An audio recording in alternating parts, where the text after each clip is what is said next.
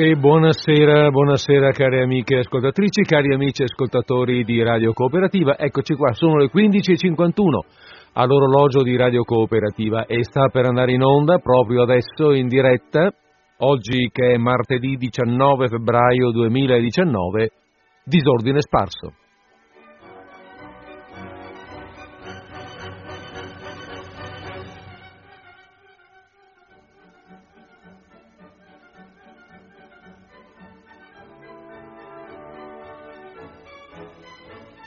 E via, via che andiamo col nostro programma, via che andiamo con disordine sparso e con le solite cose che, con le solite cose che in questa trasmissione si fanno, ovvero, eh, ovvero facciamo una, un pomeriggio di tranquillo ascolto di filò, ascoltando qualche bel racconto eh, restiamo appunto così sul filone originario, sul filone un po' usuale per la nostra trasmissione. Due settimane fa siamo stati in Russia con eh, Chekhov. La settimana scorsa invece siamo tornati un po' più vicini a noi, eravamo in Europa, in Francia per la precisione, Europa continentale, con eh, De Maupassant. E quest'anno eh, pardon, questa settimana restiamo in Europa ma andiamo in isola, andiamo in Inghilterra. L'autore è eh, Thomas Hardy, lo conoscete già. Lo conoscete già perché come Chekhov e de Maupassant è un autore che ogni anno, eh, al quale ogni anno dedichiamo una trasmissione, cioè alle, ai cui racconti dedichiamo una trasmissione. Ed è uno di quegli autori che che è bello ascoltare, perché scrivono in una maniera assolutamente eh, limpida, gradevole e poi hanno dei racconti anche affascinanti. Siamo sempre un po', il periodo è quello, eh? eh fine 800, metà, metà dell'Ottocento, insomma è l'Ottocento un po' eh, il, ehm, l'Ottocento, sì, la seconda metà per lo più, ecco il periodo nel quale nel quale ci troviamo a, ad operare. Benissimo. Allora, al solito, cominciamo, cominciamo il nostro racconto. Beh, diciamo due parole su questo personaggio. Va bene che lo conosciamo da tempo perché ho detto già, no? Eh, lo abbiamo già sentito l'anno scorso, ma insomma due brevi parole di presentazione tanto per ricordare un po' di chi stiamo parlando.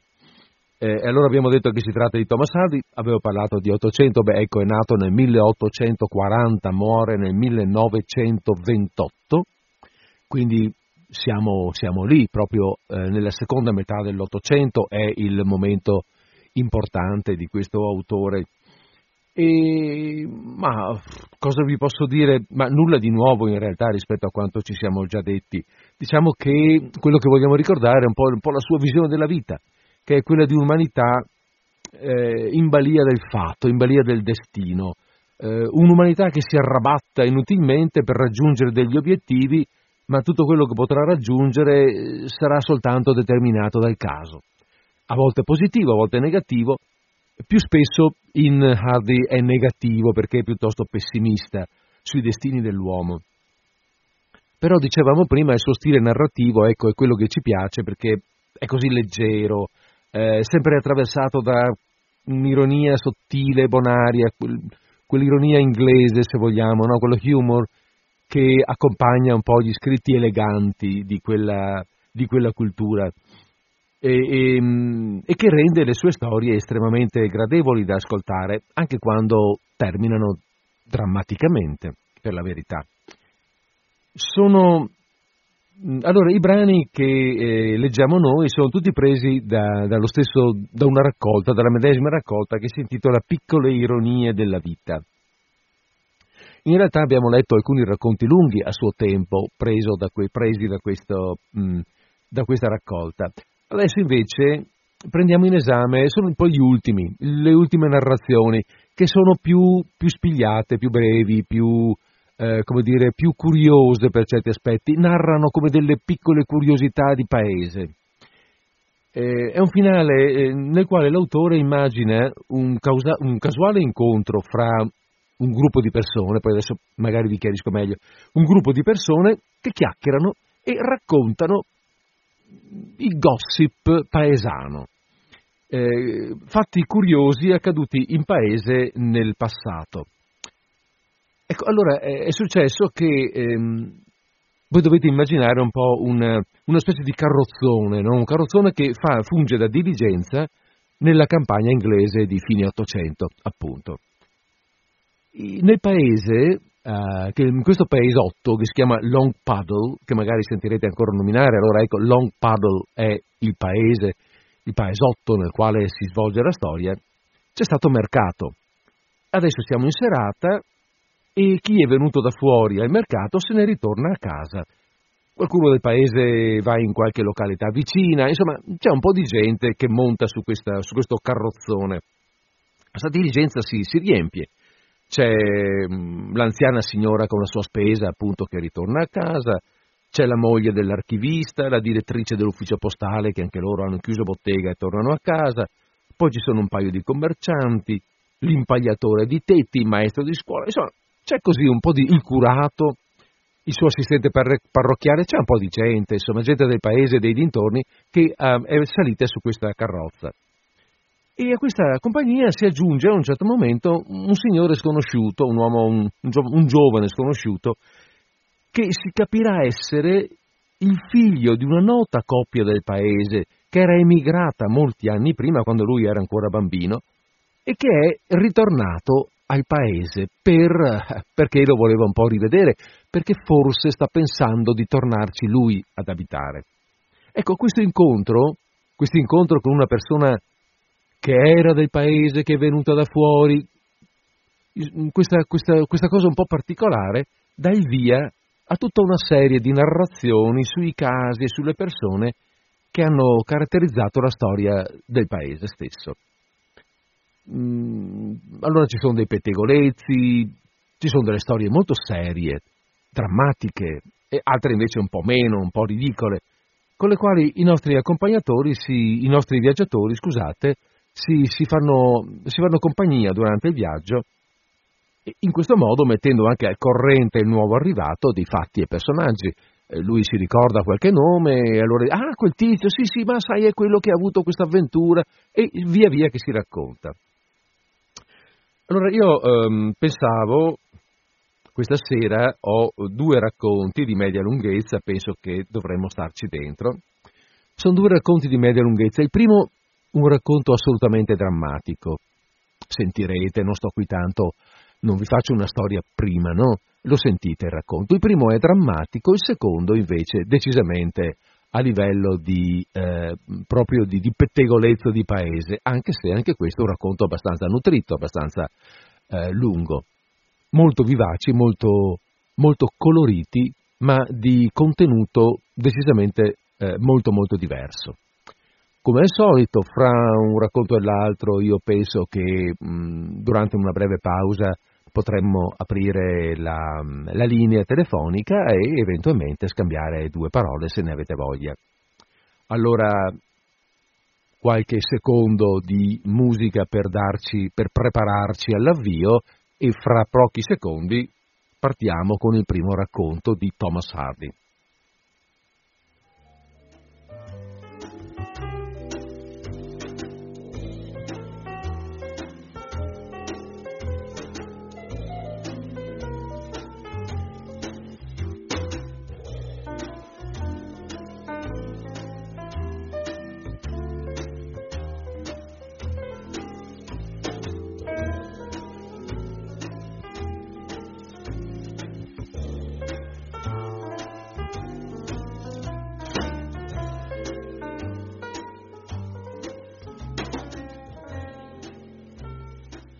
Questo racconto viene narrato nella carrozza dalla droghiera. La vendetta della signora Pomley. Per cominciare dal principio, se così bisogna fare, c'erano al tempo della mia infanzia due donne nella parrocchia, le quali in un certo senso erano rivali per la bellezza. I particolari non importano, ma in conseguenza queste due si combattevano ai ferri corti e i reciproci sentimenti non poterono certo migliorare quando una di loro, riuscì a tirare a sé l'innamorato dell'altra e a sposarselo. Il giovane si chiamava Winter e a tempo debito nacque un figlio alla coppia. L'altra donna non si maritò per molti anni, ma quando fu sulla trentina, un uomo posato dal nome Pomley la chiese in moglie e lei lo accettò. Voi non vi ricordate di quando i Pomley abitavano a Longpuddle, ma io me ne ricordo bene. Anche lei ebbe un figlio, che naturalmente era di nove o dieci anni più giovane del figlio della prima. Nel crescere, il bambino si mostrò deboluccio di mente, per quanto sua madre lo avesse più caro della pupilla dei propri occhi. Il marito della signora Palmley morì quando il bimbo aveva otto anni, lasciando il figlio e la moglie in miseria. L'antica rivale di quest'ultima, vedova ora anche lei, ma in condizioni molto agiate, si offrì per compassione di prendere il bambino per fargli sbrigare delle faccenduole in casa, piccolo com'era. Il proprio figlio, Jack, aveva quasi 17 anni. La vicina povera non poté che accettare l'offerta. Così il piccolo Pomley se ne andò in casa della donna più ricca. Ebbene, in un modo o nell'altro, non si seppe mai con precisione come avvenne, la donna ricca, la signora Winter, obbligò in un giorno di dicembre il piccolo, il piccolo riluttante a recarsi con un'ambasciata fino a un villaggio vicino. La sera stava per calare e il bambino pregò che non lo mandassero perché avrebbe avuto paura nel ritornare a casa. Ma la signora insistette, più per mancanza di riflessione che per crudeltà, e il bimbo si mise in cammino. Al ritorno doveva attraversare il bosco di Yobori e, per via di qualcosa che si trovò a sbucare da dietro un albero, ebbe uno spavento tale che gli presero le convulsioni. Questa fu la rovina del piccolo. Divenne un vero idiota bavoso e poco tempo dopo morì. Allora la madre rimase senza uno scopo nella vita e giurò di vendicarsi della rivale che prima le aveva tolto l'innamorato e poi era stata la causa della morte della sua creatura. In verità, quest'ultima disgrazia non era stata voluta dalla vicina fortunata, ma tuttavia bisogna riconoscere che al momento dell'accaduto costei sembrò curarsene molto poco. Mancava alla povera signora Pomley la possibilità di mettere in atto qualsiasi proposito di vendetta e forse il tempo avrebbe potuto addolcire il risentimento per i torti subiti nel corso faticoso della sua vita solitaria. Così stavano le cose quando, un anno dopo la morte del bambino, una nipote della signora Pomley, nata e cresciuta nella città di Exombury, venne a vivere con lei. Questa giovane, la signorina Harriet Pomley, era una ragazza avvenente e altera, molto ben educata e superiore per eleganza e belle maniere alla gente del nostro villaggio, come era naturale, se si considera l'ambiente dal quale veniva.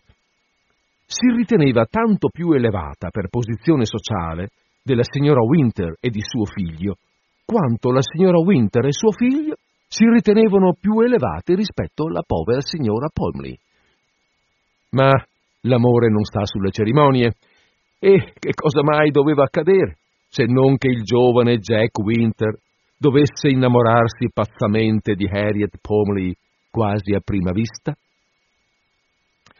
La ragazza, assai più istruita del giovane, e incurante dell'opinione locale per cui la madre di Jack veniva considerata superiore alla propria zia, non lo incoraggiava molto.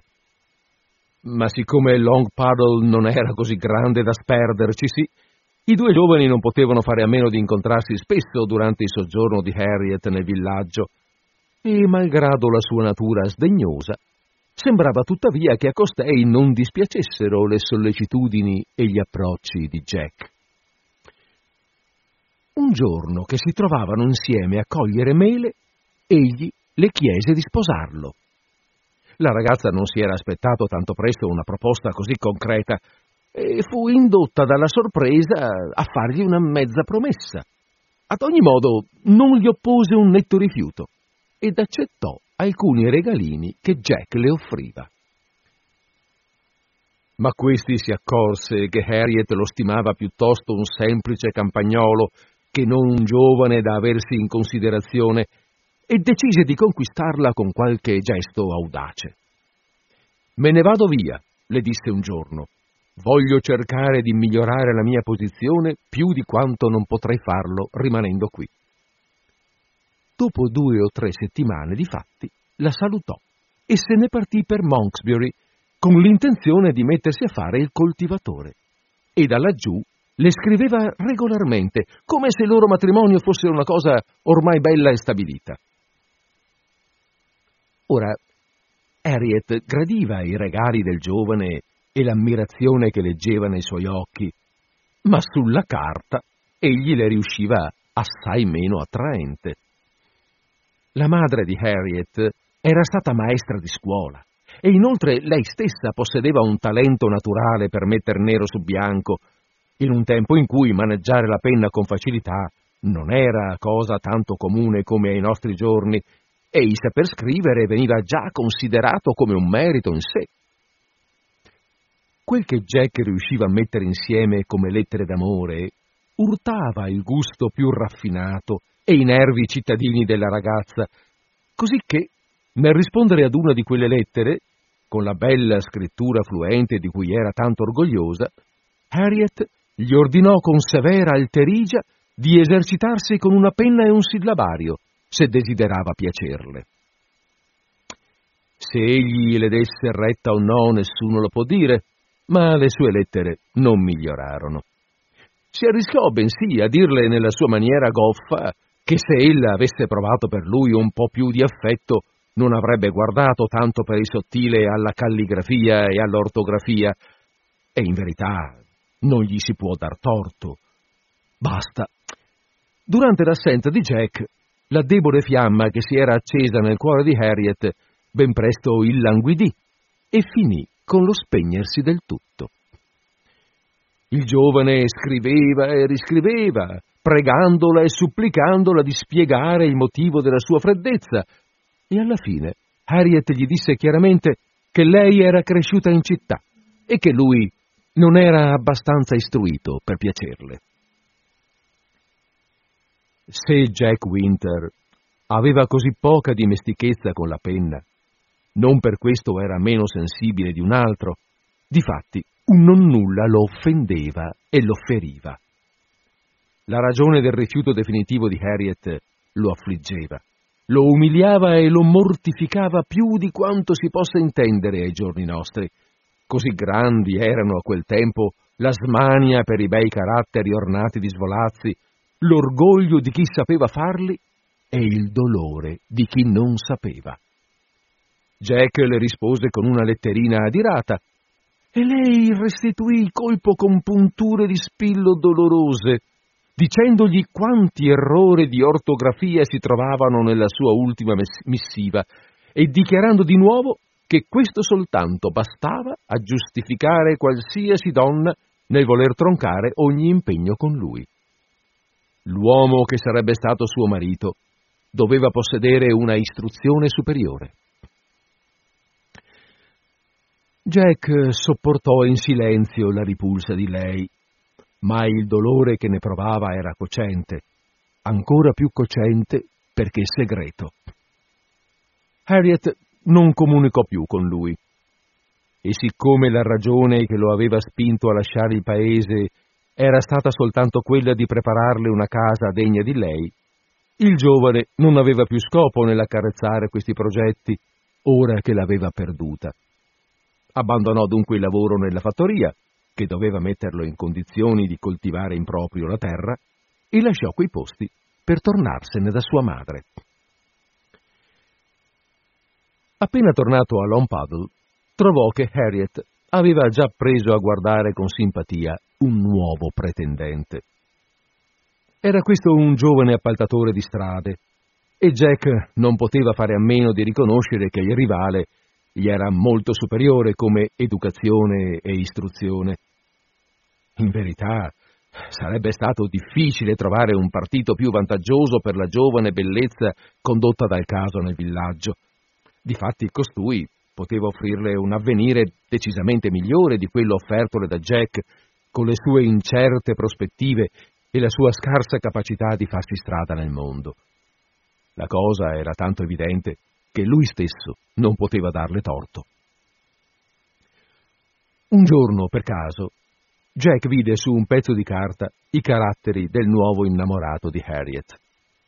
Scorrevoli come l'acqua di un ruscello, impeccabili nell'ortografia, erano l'opera di un uomo abituato al calamaio e al dizionario, di uno che già godeva nella parrocchia la stima di uomo dotto.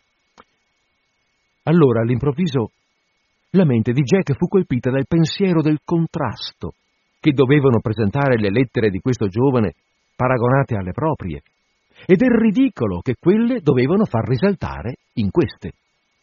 Il poveretto gemeva fra sé, desiderava non averle mai scritte e si domandava se Harriet avesse mai conservato quei suoi infelici tentativi con la penna. Probabilmente li aveva conservati, poiché le donne hanno questa abitudine, pensava Jack, e mentre rimanevano nelle mani di lei, era sempre possibile che le proprie dichiarazioni d'amore, sciocche, ingenue, servissero a far ridere Harriet e il suo fidanzato o chiunque altro le trovasse per caso. Il giovane, nervoso e crucciato, non poteva sopportare questo pensiero e alla fine si decise a chiedere la restituzione delle lettere, come si conviene dopo la rottura di un fidanzamento. Passò qualche ora ad architettare, copiare e ricopiare il biglietto con cui faceva la sua domanda alla ragazza e quando ebbe terminato glielo mandò a casa. Il suo messo ritornò con una risposta verbale. La signorina Pomley gli aveva ordinato di dire che lei non intendeva separarsi da ciò che le apparteneva e che si meravigliava dell'ardire di lui nell'infastidirla. Jack si sentì molto offeso da questo modo di agire e decise di andare a chiedere personalmente la restituzione delle proprie lettere. Scelse un momento in cui sapeva di trovare Harriet in casa. Bussò all'uscio ed entrò senza troppi complimenti, giacché, per quanto la giovane fosse così sdegnosa e arrogante, Jack aveva ben poco riguardo per sua zia, la signora Pomley, il cui bambino gli aveva fatto da, lustra, da lustrascarpe in altri tempi. Harriet si trovava nella stanza ed era la prima volta che si rivedevano, dopo che lei lo aveva lusingato e respinto. Jack domandò indietro le sue lettere, fissandola severo e accigliato. Da principio Harriet disse che se le poteva riprendere per quel che gliene importava e le tirò fuori dalla scrivania dove le aveva riposte. Quindi diede un'occhiata alla prima lettera del mucchio e, cambiando idea all'improvviso, gli disse brevemente che la sua era una pretesa sciocca. Fece poi scivolare le lettere nella scatola da lavoro di sua zia che stava all'aperta lì sulla tavola, la serrò a chiave e disse con un sorriso canzonatorio che pensava senz'altro di conservarle, poiché potevano riuscire utili come prova delle sue buone ragioni nel rifiutarlo. Il giovane montò su tutte le furie Datemi quelle lettere, esclamò. Sono mie. No, non sono vostre, replicò Harriet. Sono mie. Di chiunque siano le rivoglio indietro, disse lui. Non intendo essere preso in giro per il mio modo di scrivere. Voi adesso avete un altro fidanzato. Voi vi confidate con lui e gli raccontate tutte le cose vostre. Gli mostrerete le mie lettere. Forse, fece Madamigella Harriet senza scomporsi, da quella donna senza cuore che era. Il suo atteggiamento infuriò Jack al punto da fargli muovere un passo verso la scatola da lavoro, ma lei fu pronta ad afferrarla e a serrarla poi nella scrivania, voltandosi a guardarlo con aria di trionfo. Per un momento parve che il giovane volesse strapparle di mano le chiavi della scrivania, ma si dominò, girò sui tacchi e uscì dalla casa. Quando fu per istrada, con la notte che calava, Jack prese a camminare inquieto, tormentandosi per la sensazione di essere stato battuto in pieno da lei. Non poteva levarsi dalla mente l'immagine di Harriet che raccontava al suo nuovo fidanzato e ai suoi conoscenti quella scena avuta con lui e che rideva assieme a loro su quelle misere righe tutte storte e piene di cancellature che gli erano costata tanta fatica. Con l'avanzarsi della serata, il ribollire dei suoi pensieri lo portò alla risoluzione caparbia di riavere a ogni costo le sue lettere, qualunque cosa dovesse accadere. Nel cuore della notte, Jack lasciò la casa di sua madre dall'uscio posteriore e strisciando attraverso la siepe del giardino, andò lungo il campo contiguo fino a raggiungere il retro della casa dove Harriet viveva. Fu detto poi che il lume della luna batteva fulgido e pieno sui muri e che ogni foglia lustra dei rampicanti brillava come uno specchietto nei raggi luminosi. Poiché aveva frequentato molto la casa, Jack conosceva la disposizione e il posto di ogni oggetto nell'abitazione della signora Polmley così bene come quello di sua madre. La finestra vicino a lui era a vetri piombati come lo è ancora oggi, e come oggi era una delle due finestre che danno luce al salottino. L'altra, sulla facciata principale, era chiusa da imposte, ma questa non era nemmeno provvista di una persiana, e il lume della luna che invadeva la stanza ne rivelava ogni mobile al giovane nascosto di fuori. A destra della stanza c'è il camino, come fosse rammentate. A sinistra si trovava allora la scrivania. Nella scrivania c'era la scatola da lavoro, che Jack credeva proprietà di Harriet, mentre in realtà apparteneva alla zia, e nella scatola c'erano le sue lettere. Ebbene, Jack cavò fuori il suo coltello a serramanico, senza far rumore, sollevò la cornice di piombo di uno dei vetri e, introducendo la mano attraverso lo spazio vuoto, aprì la finestra e si insinuò all'interno. Tutti nella casa, sarebbe a dire la signora Pomley, Harriet e la piccola domestica, dormivano. Jack andò dritto alla scrivania, così disse poi, con la speranza che l'avessero lasciata aperta di nuovo, giacché di solito non era serrata a chiave. Ma Harriet non l'aveva più toccata da quando vi aveva messo le lettere al sicuro il giorno prima. Jack raccontò in seguito come in quel momento avesse pensato a Harriet che dormiva al piano superiore non curandosi affatto di lei e al modo con il quale si era presa gioco di lui e delle sue lettere. E poiché era arrivato fino a quel punto, Nulla, oramai, poteva più fermarlo. Introducendo a forza la lama larga del suo coltello sotto il piano della scrivania, fece saltare la debole serratura. Dentro si trovava la scatola da lavoro di legno rosa, proprio come ce l'aveva messa lei nella fretta di salvarla dalle sue mani. Siccome in quel momento mancava il tempo di tirar fuori le lettere, Egli si mise la scatola sotto il braccio, chiuse la scrivania e uscì fuori dalla casa alla meglio, richiudendo la finestra dietro di sé e rimettendo a posto il vetro. Winter ritornò a casa sua rifacendo lo stesso cammino per cui era venuto e, poiché si sentiva stanco morto, salì zitto zitto le scale e se ne andò a letto, dopo aver nascosto la scatola per poterne distruggere più tardi a suo agio il contenuto. Il mattino seguente, di buon'ora, si mise all'opera, portando la scatola sotto la tettoia dietro la casa di sua madre.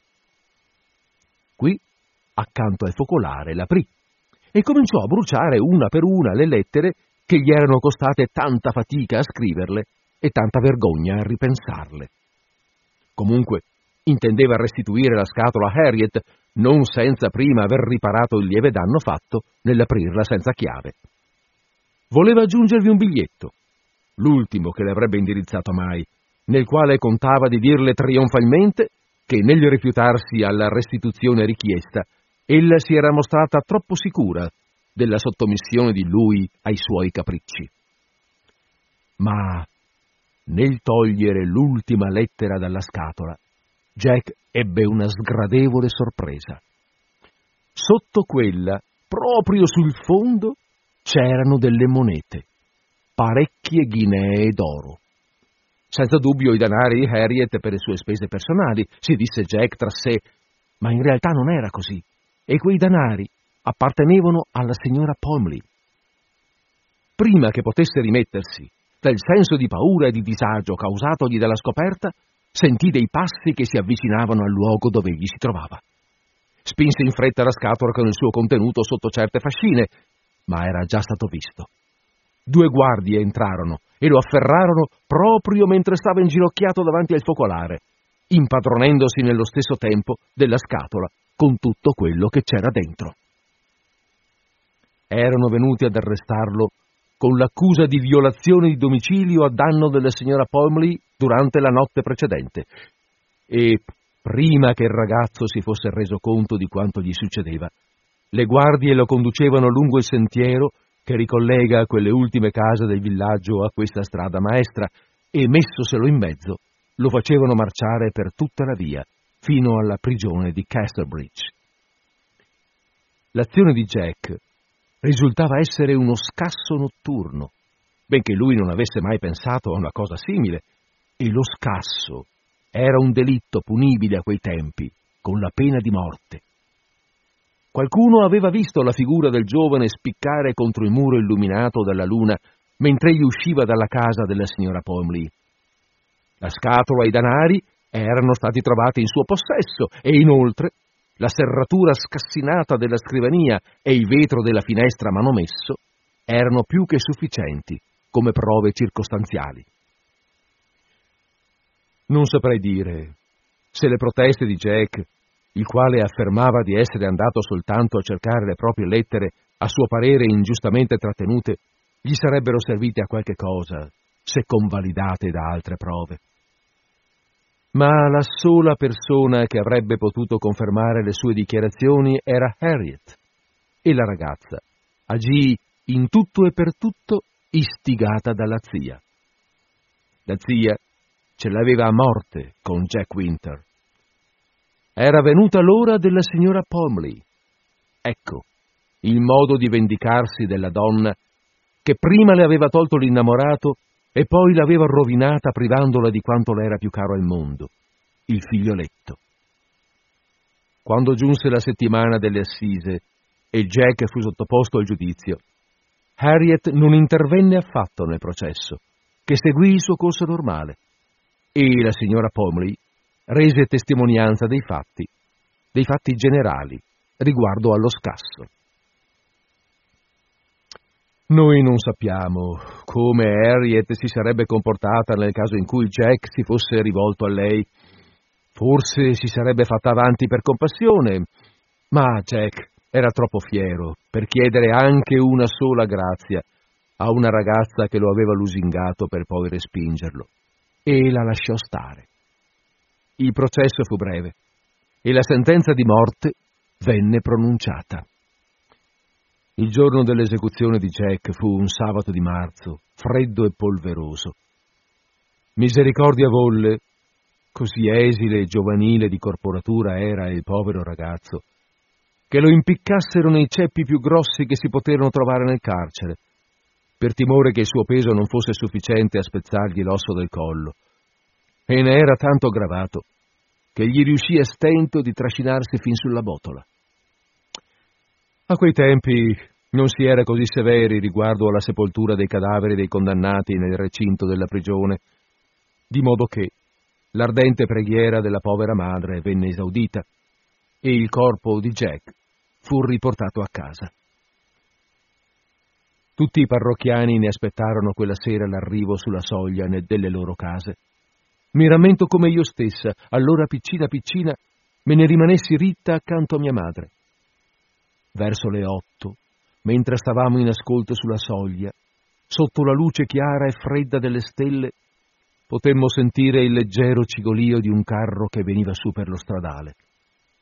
Il rumore si perse quando il carro scese in un avvallamento, poi si risentì di nuovo ben distinto quando rotolò giù per la china successiva e subito dopo il carro entrò a Long Paddle.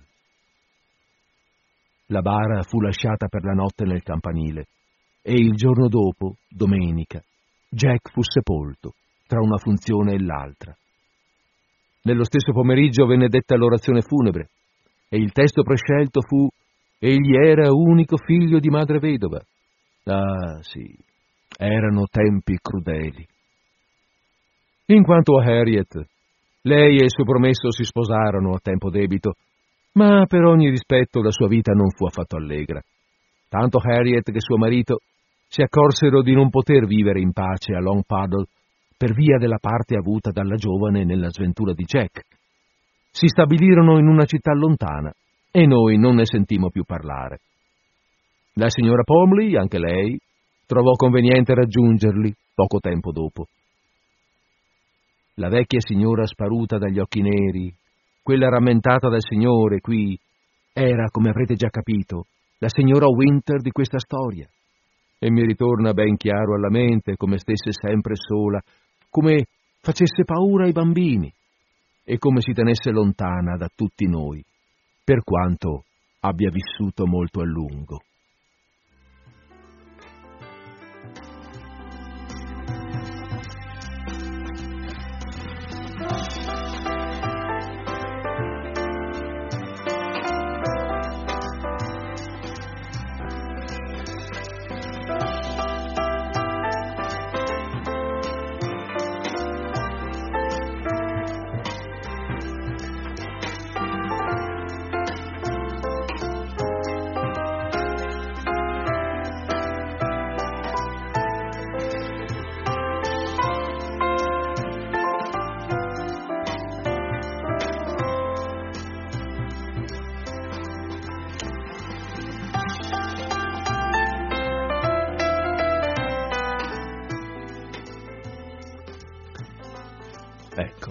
Questo che abbiamo letto era il primo racconto di questa sera.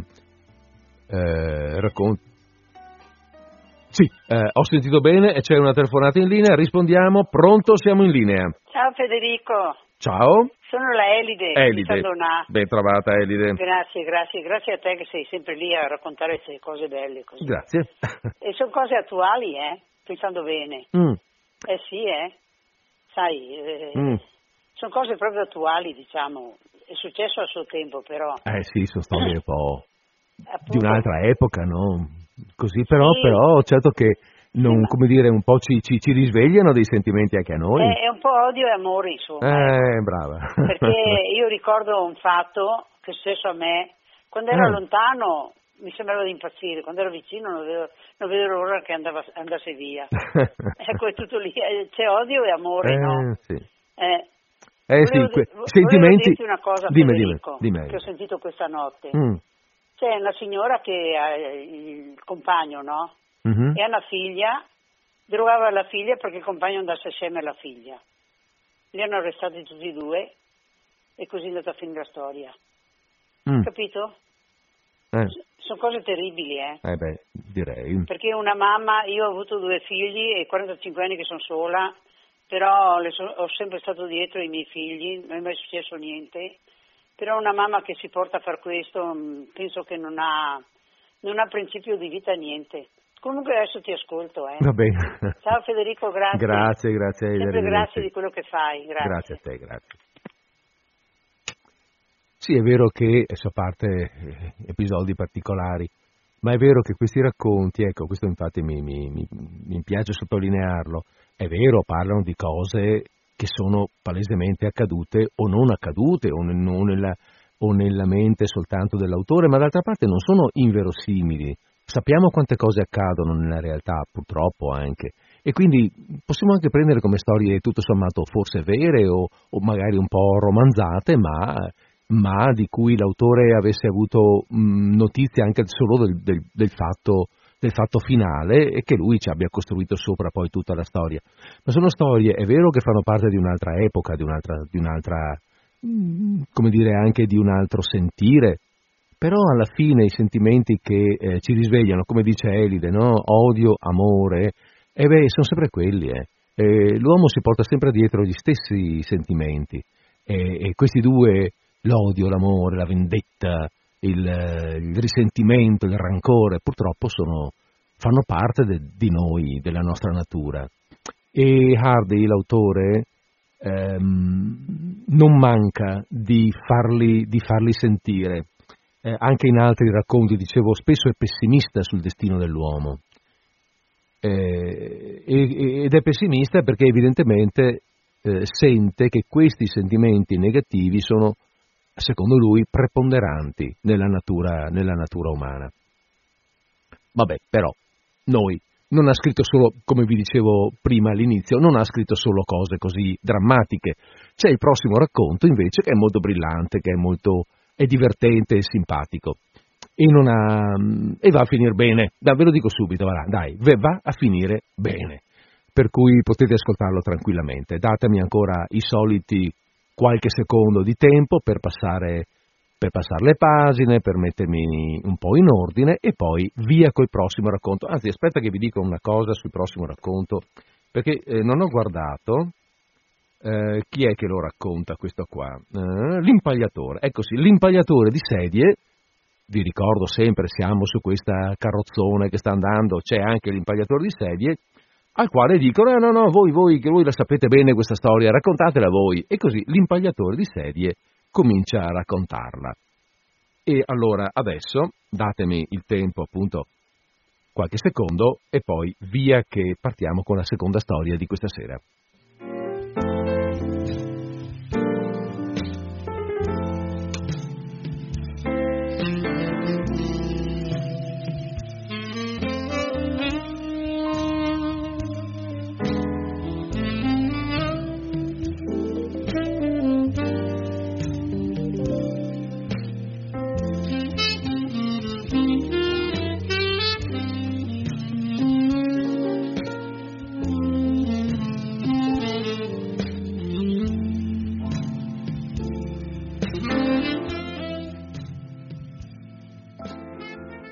Lo sposalizio di Andrew Satchel.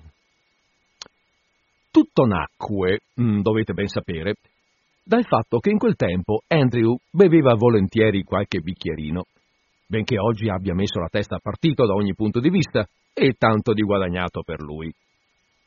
Jane, la sposa, aveva qualche annetto più di Andrew, vedete, non pretendo dir quanti, perché lei non era della nostra parrocchia e solo il registro delle nascite potrebbe risolvere la questione. Ma ad ogni modo, giacché aveva qualche primavera più del suo uomo e c'erano per giunta altre circostanze materiali, ah, poverina, sospirarono a questo punto le donne, aveva un gran desiderio di mettere a posto le cose prima che lui cambiasse idea, e fu con la faccia di una persona allegra, così dicono, che si avviò verso la chiesa in una mattina di novembre appena fatto giorno assieme ad Andrew, al fratello e alla cognata di lui, per essere unita al giovane nella buona e nella cattiva fortuna. Andrew aveva lasciato il nostro paese molto prima dell'alba e tutti quelli che erano levati lo avevano salutato agitando le loro lanterne e gettando in aria i cappelli al suo passaggio. La chiesa della parrocchia di Jane era lontana più di un miglio dall'abitato. Siccome la giornata era bellissima per quella stagione, i due giovani avevano progettato subito dopo la cerimonia di prendersi una vacanza, andando in carrozza fino a Port Brady a vedere il mare, le navi e i soldati, invece di ritornarsene nella casa dei lontani parenti che ospitavano Jane a desinare e a trascinare lì un pomeriggio malinconico. Bene, più d'uno quella mattina osservò che Andrew camminava verso la chiesa con passo alquanto malfermo. La verità è che il bimbo del suo vicino era stato battezzato il giorno prima e Andrew, che gli aveva fatto da padrino, era rimasto in piedi tutta la notte per festeggiare il battesimo perché si era detto ma nemmeno se campo cent'anni mi capiterà più di essere padrino un giorno e marito il giorno dopo e magari padre quell'altro ancora. E perciò Devo onorare come meglio posso questa grazia di Dio. Così, quando si mosse da casa la mattina, non si era coricato tutta la notte e di conseguenza, come dico, quando lui e la futura sposa furono in chiesa per essere uniti in matrimonio, il curato, che era un uomo molto rigido in chiesa, comunque fosse fuori, fissò Andrew attentamente e disse in tono severo Cos'è questo, giovanotto? Avete bevuto? E per giunta così di buon'ora? Vergogna! Non lo nego, è la verità, signor curato, fece Andrew, ma posso camminare dritto abbastanza per scopi pratici. Posso andare dritto? continuò, senza, inten- senza intenzione di offendere nessuno, altrettanto bene quanta cert'altra gente, e riscaldandosi. Ci scommetto che se voi, signor curato Billy Too Good, fosse rimasto tutta la notte levato a festeggiare un battesimo come ho fatto io, non sareste nemmeno capace di reggervi in piedi, che il diavolo mi pigli se ne sareste capace. Questa risposta indispettì il curato Billy, come lo chiamavano, per non dire che lo fece andare in collera addirittura, perché era un uomo di sangue caldo quando era provocato, e così disse in tono perentorio: Va bene, non vi posso unire in matrimonio in codesto stato e non lo farò. Tornate a casa e fatevi passare la sbornia. E richiuse il libro con un colpo secco che parve lo scatto d'una trappola per topi. Allora la sposa scoppiò a piangere a dirotto come se le si spezzasse il cuore, tanto aveva timore di perdere Andrew dopo tutto quello che aveva dovuto penare per portarlo a quel punto e si diede a supplicare e implorare il curato perché celebrasse le nozze. Ma quello niente. Non voglio prestarmi a unirvi solennemente in matrimonio con un uomo brillo, disse il signor Too Good. Non è giusto né bello. Mi dispiace per voi, povera la mia giovane, ma fareste meglio a tornarvene a casa. Mi meraviglio che abbiate potuto pensare di portarlo qui ubriaco a quel modo. Ma ma se non veniva ubriaco, non veniva per niente, signor curato, disse lei fra i singhiozzi. Non ci posso far nulla, rispose il curato. E Jane ebbe un bel pregarlo, ma non riuscì a smuoverlo. Allora cercò di persuaderlo in un'altra maniera. Va bene, allora se volete andare a casa, signor curato, e ci lasciate qui, e tornate fra un'ora o due, io sono sicura di poter dire che la sbornia gli sarà passata del tutto. Esclamò Jane. Resteremo qui, col vostro permesso, perché, perché, perché se lui riesce ad andare via da questa chiesa senza essere sposato, non ci sarà forza al mondo che lo trascinerà dentro un'altra volta. Benissimo, acconsentì il curato. Vi darò due ore di tempo e poi ritornerò. E per favore, signor curato, serrate la porta, così che non possiamo scappare, disse lei. Va bene, disse il curato. E, e, e non fate sapere a nessuno che siamo qui dentro. Il curato allora si levò la cotta bianca di bucato e se ne andò. E gli altri si consultarono sul modo di tenere la cosa segreta, il che non era molto difficile in quel posto così isolato e in quell'ora mattutina. I testimoni, il fratello di lui con sua moglie, che non vedevano di buon occhio il matrimonio di Andrew con Jane ed erano venuti a malincuore, dissero che loro non potevano aspettare due ore in quello stambugio e intendevano tornarsene a casa prima dell'ora di desinare. Insomma, si mostrarono tanto stizziti che l'assistente della parrocchia disse che non c'era difficoltà a contentarli. Potevano tornarsene a casa tranquillamente, proprio come se il matrimonio fosse stato celebrato e gli sposi se ne fossero partiti per la loro gita di piacere a Port Brady, come stabilito. Lui, l'assistente e chiunque altro si fosse trovato a passare di là avrebbero fatto da testimoni al ritorno del curato. Tutti si trovarono d'accordo. I parenti di Andrew se ne andarono via, punto scontenti di liberarsi. L'assistente chiuse la porta e si preparò a serrare dentro la coppia. La sposa gli si avvicinò per parlargli all'orecchio, ancora tutta lacrimosa. Sentite, voi che siete tanto buono, se rimaniamo qui in chiesa, la gente ci può vedere attraverso le finestre e scoprire quello che è successo. E ci farebbero su tante di quelle chiacchiere. Ne nascerebbe uno scandalo tale che io ci morirei. E, e per giunta potrebbe darsi che il mio caro Andrew cerchi di uscirsene e di lasciarmi. Ci volete serrare nel campanile voi che siete così buono? chiese Jane. Ce la porto io là dentro, se volete. L'uomo non aveva ragione di opporsi al desiderio della poverina. Così attirarono Andrew nel campanile e subito l'assistente li serrò dentro tutte e due. Dopodiché se ne andò a casa per ritornare quando fossero trascorse le due ore. Il curato Too Good era appena rincasato quando vide passare sotto le sue finestre un signore a cavallo, in abito rosso e stivali. Subito accendendosi, si rammentò che quel giorno c'era l'appuntamento di caccia proprio al limite della parrocchia e poiché era un cacciatore appassionato, provò un gran desiderio di trovarcisi anche lui. Per dirla in poche parole, eccetto le domeniche e le ore delle funzioni in settimana, il curato Billy poteva dirsi l'anima della caccia. Vero che era povero e che cavalcava tutto rannicchiato, che la sua cavalla nera era vecchia con la coda da sorcio e i suoi stivaloni più vecchi ancora, tutti di un color bruno stinto e strepolati, ma aveva veduto la morte di tremila volpi. E siccome era celibe, ogni qualvolta si andava a coricare in estate, aveva l'abitudine di entrare nel letto dai piedi e infilarcisi dentro con la testa avanti, per rammentarsi dell'inverno da venire, del divertimento che l'aspettava e delle volpi stanate. E ogni volta che c'era un battesimo al castello e lui era trattenuto a pranzo come d'uso, non mancava mai di ribattezzare il rampollo con una bottiglia di porto.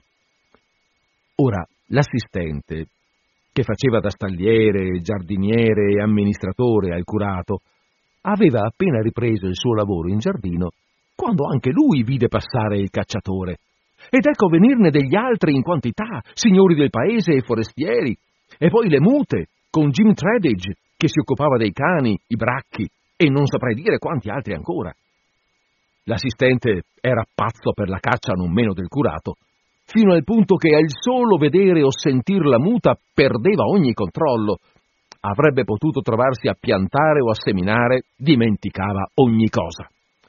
Così getta via la vanga e si precipita dal curato, che oramai era stato preso anche lui dalla frenesia. Quella vostra cavalla, signor curato, ha bisogno di fare un po' di moto questa mattina, ne ha proprio bisogno, disse l'assistente, che fremeva tutto. Non farei meglio, dite, a farla trottare in giro per la collina un'oretta. Proprio vero, la cavalla ha bisogno di moto. La farò trottare io stesso, rispose il curato. Oh, oh, la prendete voi? Eh, va bene, c'è l'altro cavallo, signor curato. Eh, quella bestia sta diventando intrattabile a forza di starsene così a lungo nella stalla. Se voi non avete nulla in contrario, a che io ci metta la sella. Benissimo, portatela fuori, sicuro, disse il curato, a cui non importava un bel niente di quel che faceva il suo assistente, purché lui stesso se ne potesse scappare via subito. E così, infilati a precipizio gli stivaloni e le brache da cavallerizzo, se ne andò al convegno con l'intenzione di ritornare dopo un'ora. Appena partito lui, l'assistente montò sull'altro cavallo e via, dietro al curato. Quando questo giunse al raduno, ci trovò una quantità di amici e si mise in grande allegria. I cani appena sciolti fiutarono subito la traccia e tutti erano eccitatissimi. Così, ecco, il curato, che dimentica la sua intenzione di ritornare presto indietro e se ne va via cavalcando con gli altri cacciatori per i terreni incolti che si stendono tra la foresta di Lippet e le bostaglie di Green. Mentre galoppava, si guardò un momento alle spalle e vide l'assistente che lo seguiva alle calcagna. Ah, siete qui anche voi? gli disse. Sì, signor curato, ci sono anch'io, rispose l'altro. Bell'esercizio per i cavalli. Sicuro, signor curato. Hi hi, disse l'assistente. E via, via! Entrarono nella boscaglia di Green, presero per Higer Girton, poi traversarono questa stessa strada, raggiunsero Climeston Ridge e via ancora verso il bosco di Yolbury, su per i monti e giù per valli, più veloci del vento. L'assistente alla calcagna del curato e il curato subito dietro ai cani. Mai quella muta fece corsa migliore di questa che seguirono i due quel giorno e a nessuno dei due passò per la mente il ricordo della coppia di futuri sposi che erano rimasti serrati nel campanile della chiesa in attesa di venire uniti in matrimonio. Questi vostri cavalli, signor curato, se ne gioveranno moltissimo, diceva l'assistente nel galoppare a poca distanza dietro il curato. È stata una felice pensata della vostra reverenda mente portarli fuori quest'oggi. Potrebbe gelare fra un giorno o due e allora i poverini sarebbero costretti a star rinchiusi nella stalla per settimane intere. Settimane intere, proprio così. Un uomo misericordioso ha misericordia anche della sua bestia, disse il curato. Ihi! fece l'assistente con un'occhiatina maliziosa in tralice al curato.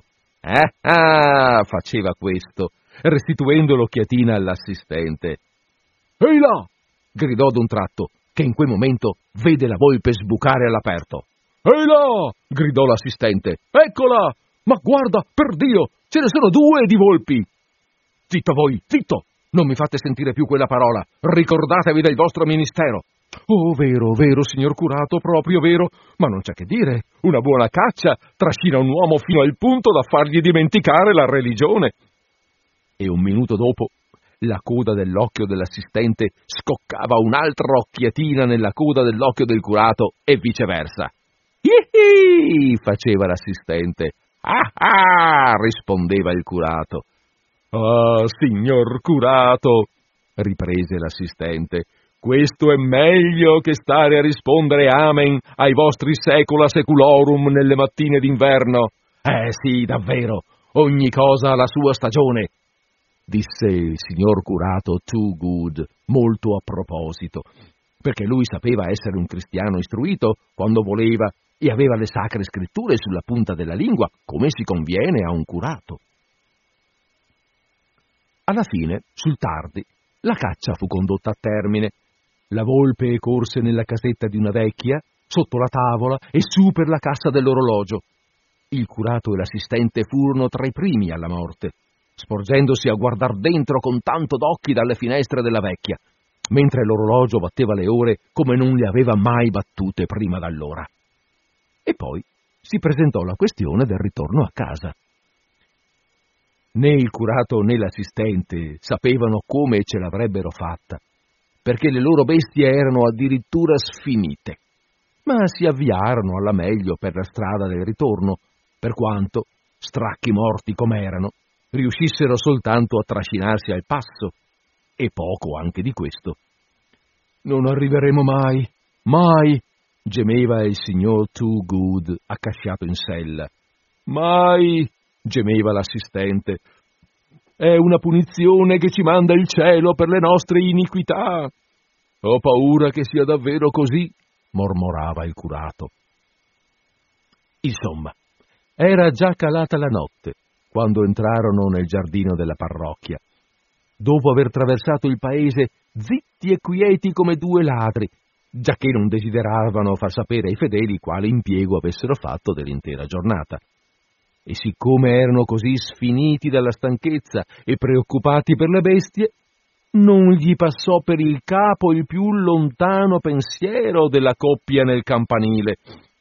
Appena i cavalli furono condotti nella stalla e nutriti, e il curato con l'assistente ebbero inghiottito un boccone alla svelta, se ne andarono tutti e due a letto. La mattina seguente, mentre il curato Too Good stava facendo colazione, ripensando alla bella giornata di caccia che s'era goduta, l'assistente venne di corsa all'uscio e chiese di parlargli.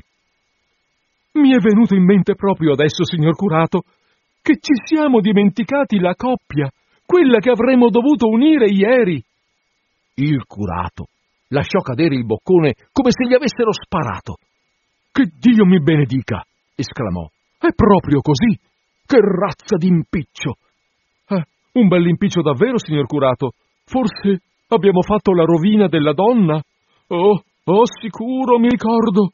Avrebbe dovuto essere sposata da un pezzo.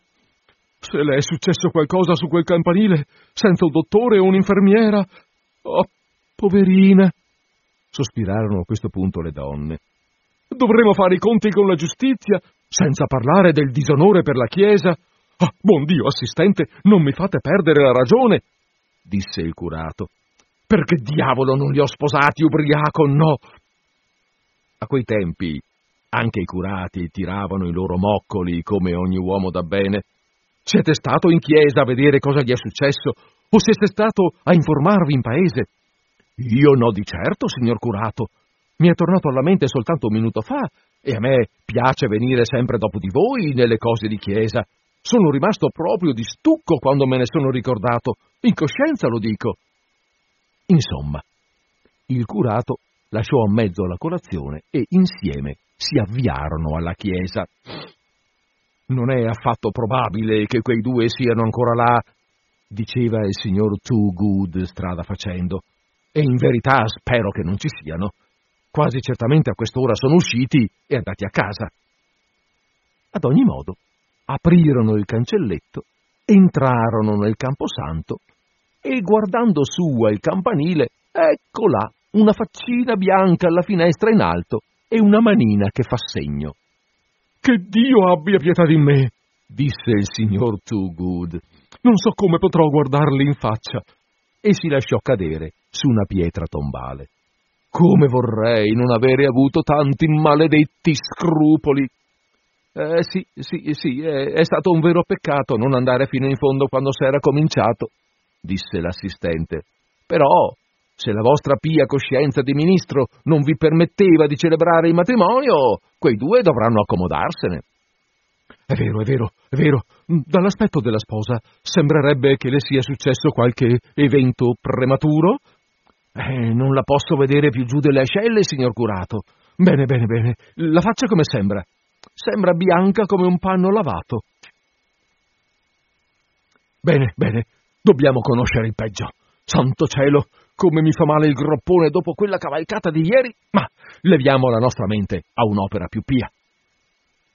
Entrarono dunque nella chiesa, aprirono l'uscio delle scale del campanile e immediatamente quei due poveretti schizzarono fuori come due topi da un armadio. Andrew, mogio e senza più ombra di sbornia. La sposa, pallida e infreddolita, ma altrimenti come al solito. Ma come? disse il curato tirando un sospiro di sollievo. Non siete rimasti qui tutto questo tempo? Eh sì che ci siamo rimasti, signor curato, disse la sposa, cascando giù a sedere per la debolezza. Da allora non s'è messo nulla in bocca né da bere né da mangiare. Era impossibile venir fuori senza aiuto. E siamo rimasti qui? Ma perché non vi siete messi a gridare, figlioli?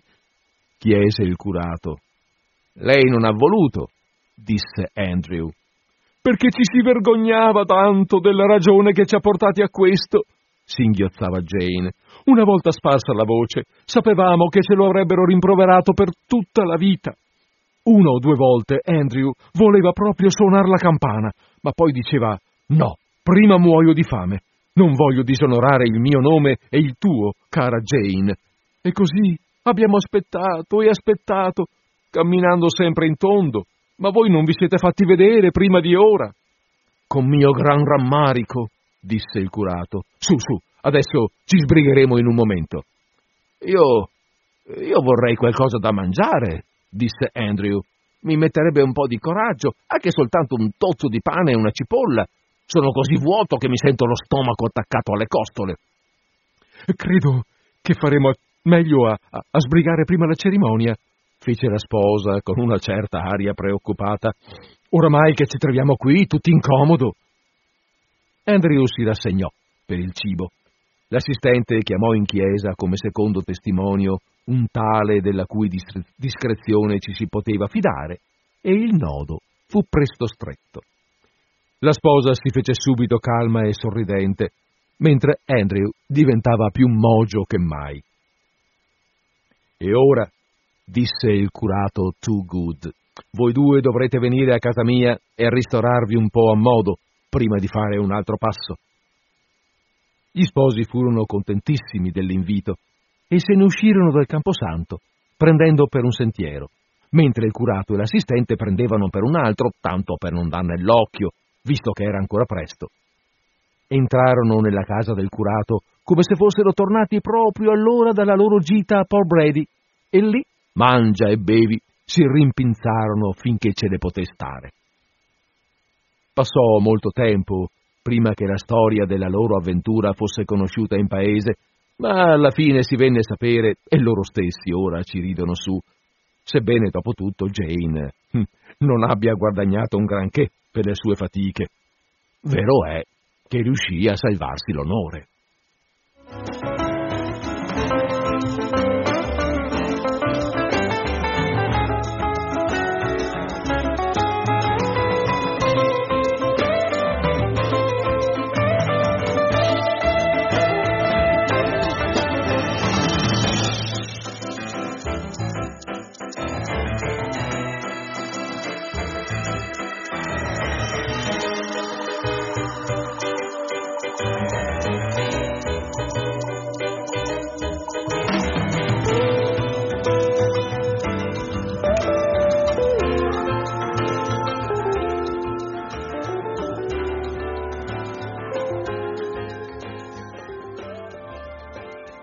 Bene, e così abbiamo sentito anche com'è andata la storia. E c'è una telefonata, aspetta che rispondiamo subito. Pronto, siamo in linea? Federico, sono sempre io la Elide. Oi là, ciao Elide. Poverini, ah. campanile. Eh, ma sì, si voleva bene, stiamo bene là. Eh. Sì, dai. Comunque molto bella, sai. Bene. Io sono qui, io la radio e perciò ascolto tutto. Eh, questa... Federico, ti faccio i complimenti anche come descrivi le, le cose, i racconti. Grazie. Perché sei, sei poi quando che c'è quelle risate, quelli, mi piace molto, ecco. Ti mando un abbraccio a te e alla tua famiglia. Grazie, grazie. Ciao, ciao. Ciao, grazie. Sì, poi questo racconto è anche più divertente, no? Questo è così, è veramente una il classico pettegolezzo di paese, un, un evento che è successo e, um, un evento che è successo e del, quale, e del quale dopo, quando gli anni sono passati, tutti parlano con divertimento e con gusto, anche gli stessi, eh, anche gli stessi che lo hanno vissuto, come, come, ci dice qui l'autore, il quale autore eh, nei confronti degli uomini ha sempre una, usa sempre un'ironia un po' particolare, non è la prima volta. Anche qui in finale no, dice, eh, aspetta perché adesso ho perso la pagina, ma ve la trovo perché, eccolo qua. Dice che mm, sebbene dopo tutto Jane non abbia guadagnato un granché per le sue fatiche, a dire che alla fine insomma, aver sposato Andrew non è stato un grande affare per lei, e bisogna dire la verità che anche in altri racconti in cui appunto si parla di matrimoni, di, eh, eh, gli uomini non escono sempre benissimo, sono sempre un po' sbevazzoni, alzano le mani, non hanno degli ottimi comportamenti, ecco, e anche Andrew non si capisce bene, ma si lascia intendere che non sia proprio un fior di galantuomo. Va bene, eh, però la storia è questa, e poi, e poi in questo mondo di campagna dell'Ottocento, in Inghilterra, ma non solo lì, evidentemente, eh, la donna che non si sposa eh, insomma n- non è una donna completa. E non solo, ma qui sembra che Jane avesse anche qualche altro problema, cioè diciamo era incinta abbondantemente, visibilmente, per cui il fatto di sposarselo quest'uomo diventava molto importante per lei. Come avrete capito, ovviamente. Va bene, allora mh, mm, cosa facciamo? Sono le 17.00.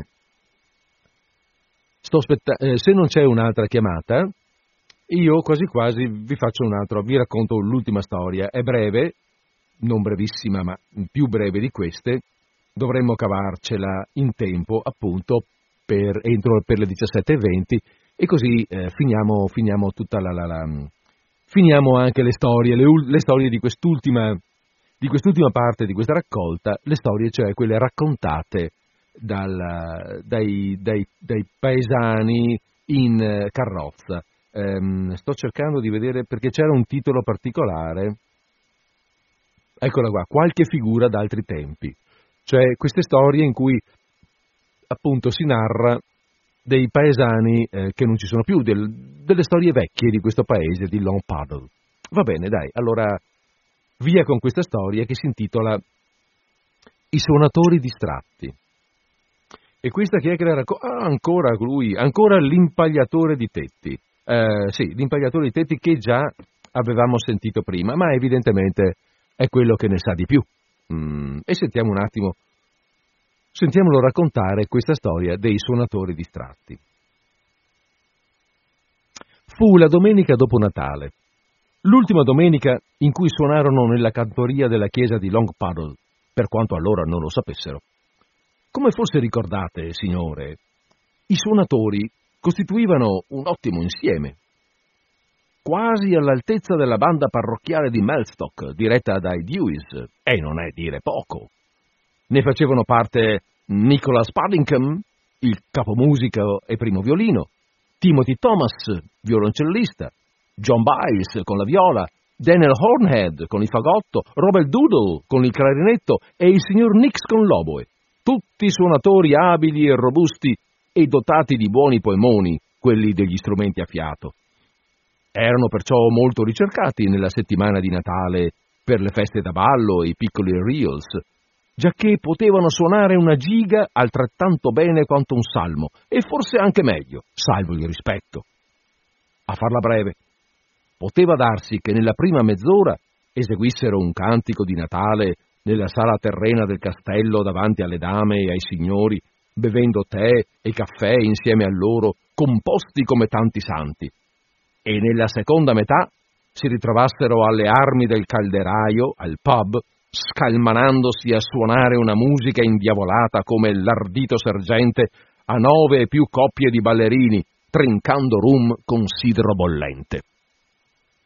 Dunque, il Natale di cui parlo, i suonatori erano stati fuori ogni notte, a una baldoria dopo l'altra, e non avevano quasi avuto tempo di chiudere occhio. Venne quindi la domenica dopo la Natività, il loro giorno fatale. Quell'anno faceva un freddo così tremendo che a malapena potevano resistere a sedere nella cantoria. Infatti, mentre i fedeli giù in chiesa avevano una stufa per combattere il gelo, i suonatori su nella cantoria non avevano un bel niente. Così, alla funzione del mattino, Nicolas disse, con la volontà di Dio, io non intendo sopportare più a lungo questo freddo cane. Oggi nel pomeriggio ci metteremo in corpo qualcosa che ci tenga un po' caldi, dovesse costarci quanto la corona del re. Così, quel pomeriggio, Nicholas portò in chiesa un boccione da quattro litri di acquavite e birra mescolate e mettendolo bene avvolto nella custodia del violoncello di Timothy Thomas, il liquore si mantenne di giusto calore finché ne ebbero bisogno sarebbe a dire un goccetto alla soluzione, un altro dopo il credo e il resto al principio della predica. Quando ebbero buttato giù l'ultima razione, provarono un senso grato di tepore e di benessere, e mentre il sermone andava avanti, per loro disgrazia fu lungo assai quel pomeriggio, si addormentarono tutti, nessuno escluso, e continuarono a dormirsela come tanti ghiri. Era un pomeriggio molto buio e alla fine del sermone tutto quanto si poteva vedere all'interno della chiesa erano le due candele ai lati del curato nel pulpito e la faccia di lui che parlava. Arrivato finalmente al termine, il curato diede il segno dell'inno serale. Ma nessuna musica venne a intonare il canto e la gente cominciò a levare il capo per vedere cosa fosse successo. Allora, Levi Limpet, un ragazzo che stava a sedere su nella cantoria, toccò il gomito di Timothy e di Nicholas dicendo Cominciate, su, su! Eh, cosa? disse Nicholas riscuotendosi. E siccome la chiesa era così buia e la sua testa così confusa, credette di trovarsi ancora alla veglia dove aveva suonato tutta la notte precedente, di modo che, preso l'arco, dette dentro col suo violino a suonare il diavolo in mezzo ai sarti, la giga preferita a quei tempi dalle nostre parti. Gli altri dell'orchestra, che erano nelle stesse condizioni e non dubitavano di nulla, gli tennero dietro con tutta la loro forza, come di regola, e riversarono giù nella chiesa le note di quell'aria, fino a che gli accordi più bassi del diavolo in mezzo ai sarti fecero tremolare le ragnatele del soffitto come tanti fantasmi. Allora Nicholas, non vedendo muovere nessuno, si mise a gridare forte mentre grattava il violino, come, come si usava fare per comandare il ballo quando la gente non sapeva eseguire le figure. Le coppie di testa incrocino le mani e quando faccio l'acuto finale col violino, ogni cavaliere bacia la sua dama sotto il vischio. Il ragazzo Levi si spaventò tanto che scese a precipizio la scaletta della cantoria e corse a casa come un lampo. Al curato gli si rizzarono i capelli in testa nel sentire quella musica di perdizione che rintronava nella chiesa. Fermi, fermi, fermi! esclamò, levando una mano e pensando che i suonatori fossero impazziti. Fermi, fermi, che succede?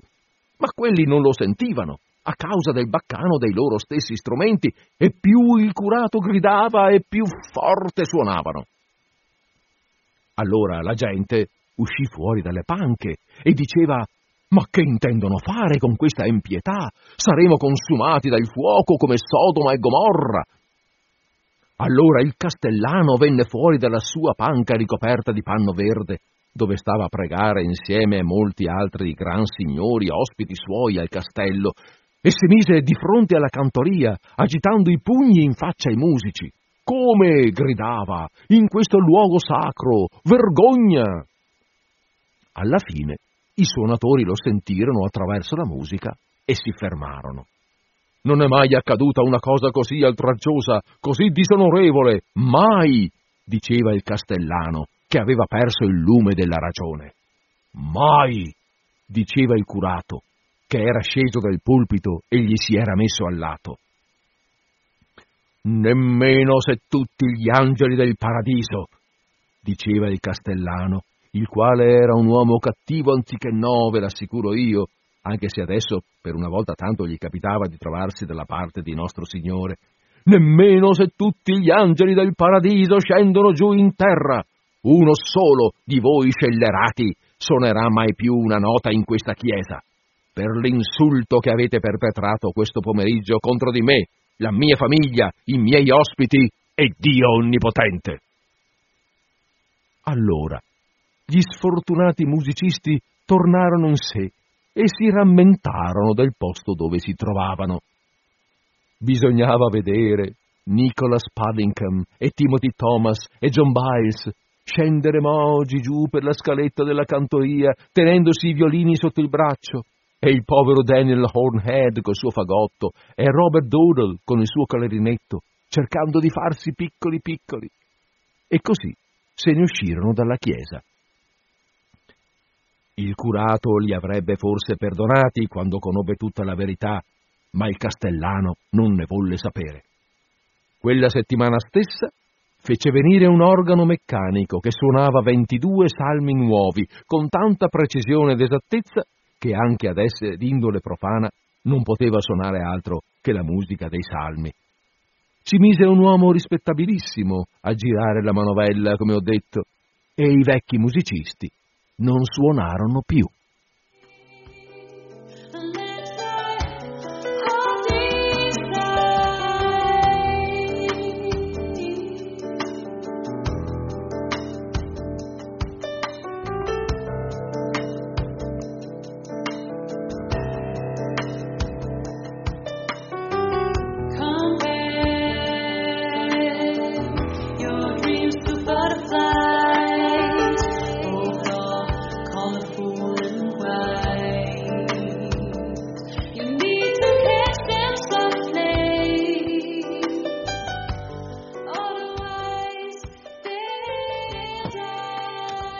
Questo era il terzo breve racconto.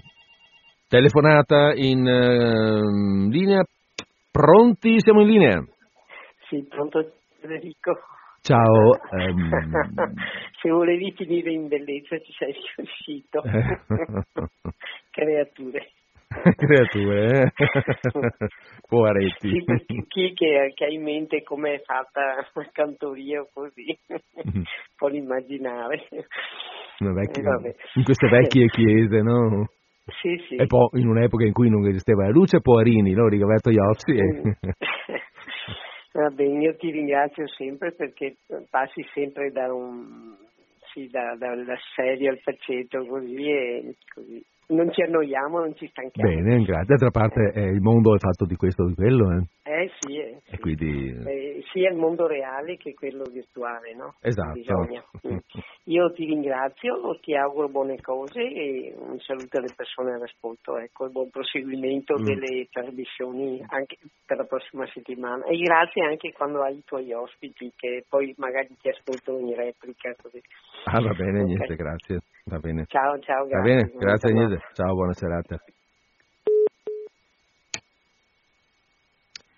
Eh, eh, sì, infatti, eh, beh, mh, mm, come dire, cosa stavo dicendo? Ah sì, Hardy, dicevamo, è spesso pessimista, ma come avete sentito sa anche raccontare delle stroielle, tutto sommato questa è una, è un po' una storiella, insomma. E in effetti questi ultimi racconti, questi ultimi brevi racconti, quelli che si il, dire, il, il, pettegolezzo che passa così durante questo breve viaggio in carrozza è più ricco di narrazioni allegre che non di eh, narrazioni triste, nonostante prima, il primo racconto di oggi che abbiamo sentito era in effetti decisamente drammatico, ma è dei pochi, ecco, mentre, mentre la maggior parte di questi racconti sono un gruppo di raccontini eh, piuttosto brevi, ehm, e sono tutti, tu, non tutti, ecco, sono in maggior parte più divertenti. Escono un po' dallo stile di Hardy che invece, eh, come dicevamo, nei racconti più lunghi è più spesso assai pessimista. Io così facevo una, una piccola rilevazione, la linea è sempre aperta, è 049 880 90 20. Eh, non me ne ero neanche reso conto mh, oggi quando ho riletto questo racconto prima di, prima di venire in radio, perché questo qui non ero sicuro di leggerlo, dirò. Allora, oggi l'ho tirato fuori, ho detto, beh, aspetta, perché se c'è tempo leggiamo anche questo, visto che non è lungo. Non mi ero reso conto, me ne sono reso conto proprio adesso, rileggendo, il discorso, beh, intanto vi faccio notare una cosa, il fatto che il, l'autore riporti sempre i nomi dei, delle persone, no? Eh, a noi interessa poco come si chiamassero, poi con questi nomi un po' strani, non so neanche come li pronuncio, ma non è importante.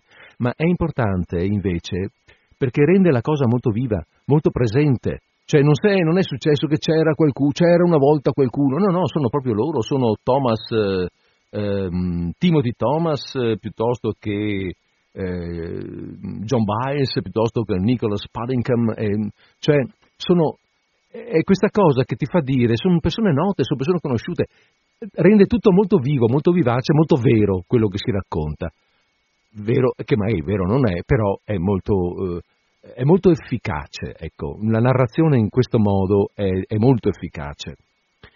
Così come è anche il fatto, scusate, è anche il fatto che chi racconta, quando fa i nomi, li, eh, sembra che li ricordi, lui li ha in mente, Dovevate vedere Tizio e Caio che scendevano la scaletta e quell'altro tutto rannicchiato in sé.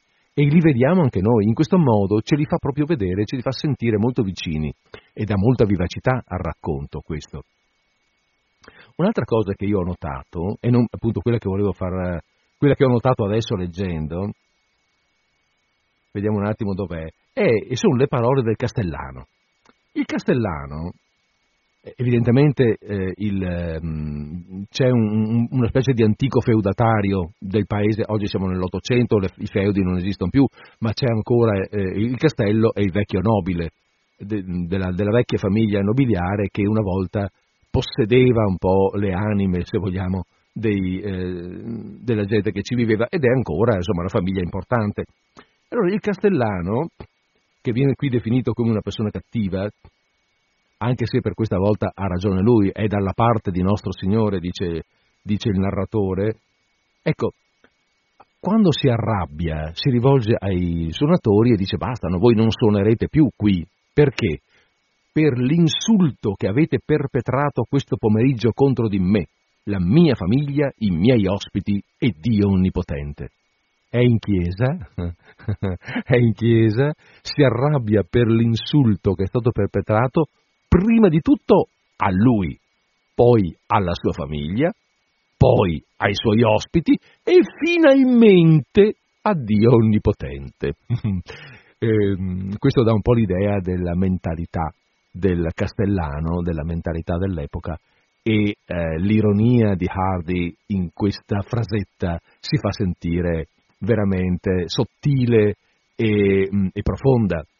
Potrebbe anche sfuggire a non essere attenti perché è proprio sottile, ma è, ma è, eh, è tagliente.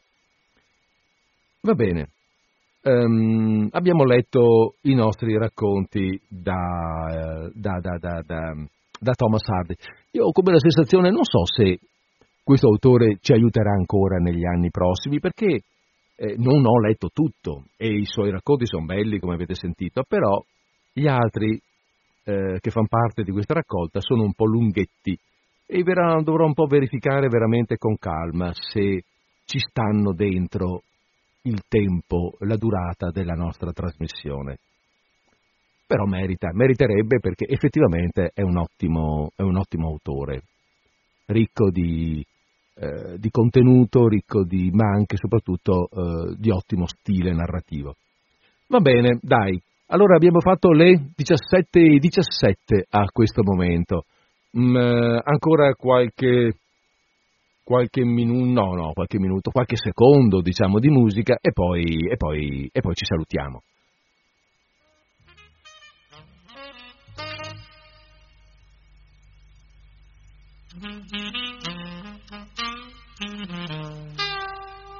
Bene,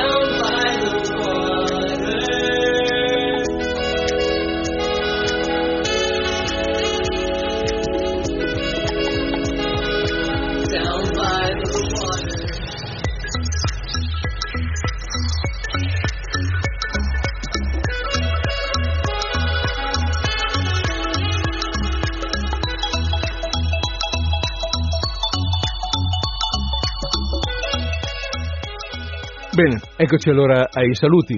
Eh, oggi abbiamo detto, eh, è stato, eh, oggi è stato, no, è ancora per carità, martedì, è ancora martedì 19 marzo 2019, sono ormai le 17.20, ehm, Disordine Sparso chiude bottega. Vi eh, saluto, vi auguro una buona mh, conclusione di giornata, una buona conclusione, continuazione e conclusione di settimana. Noi ci risentiamo martedì prossimo con Disordine Sparso.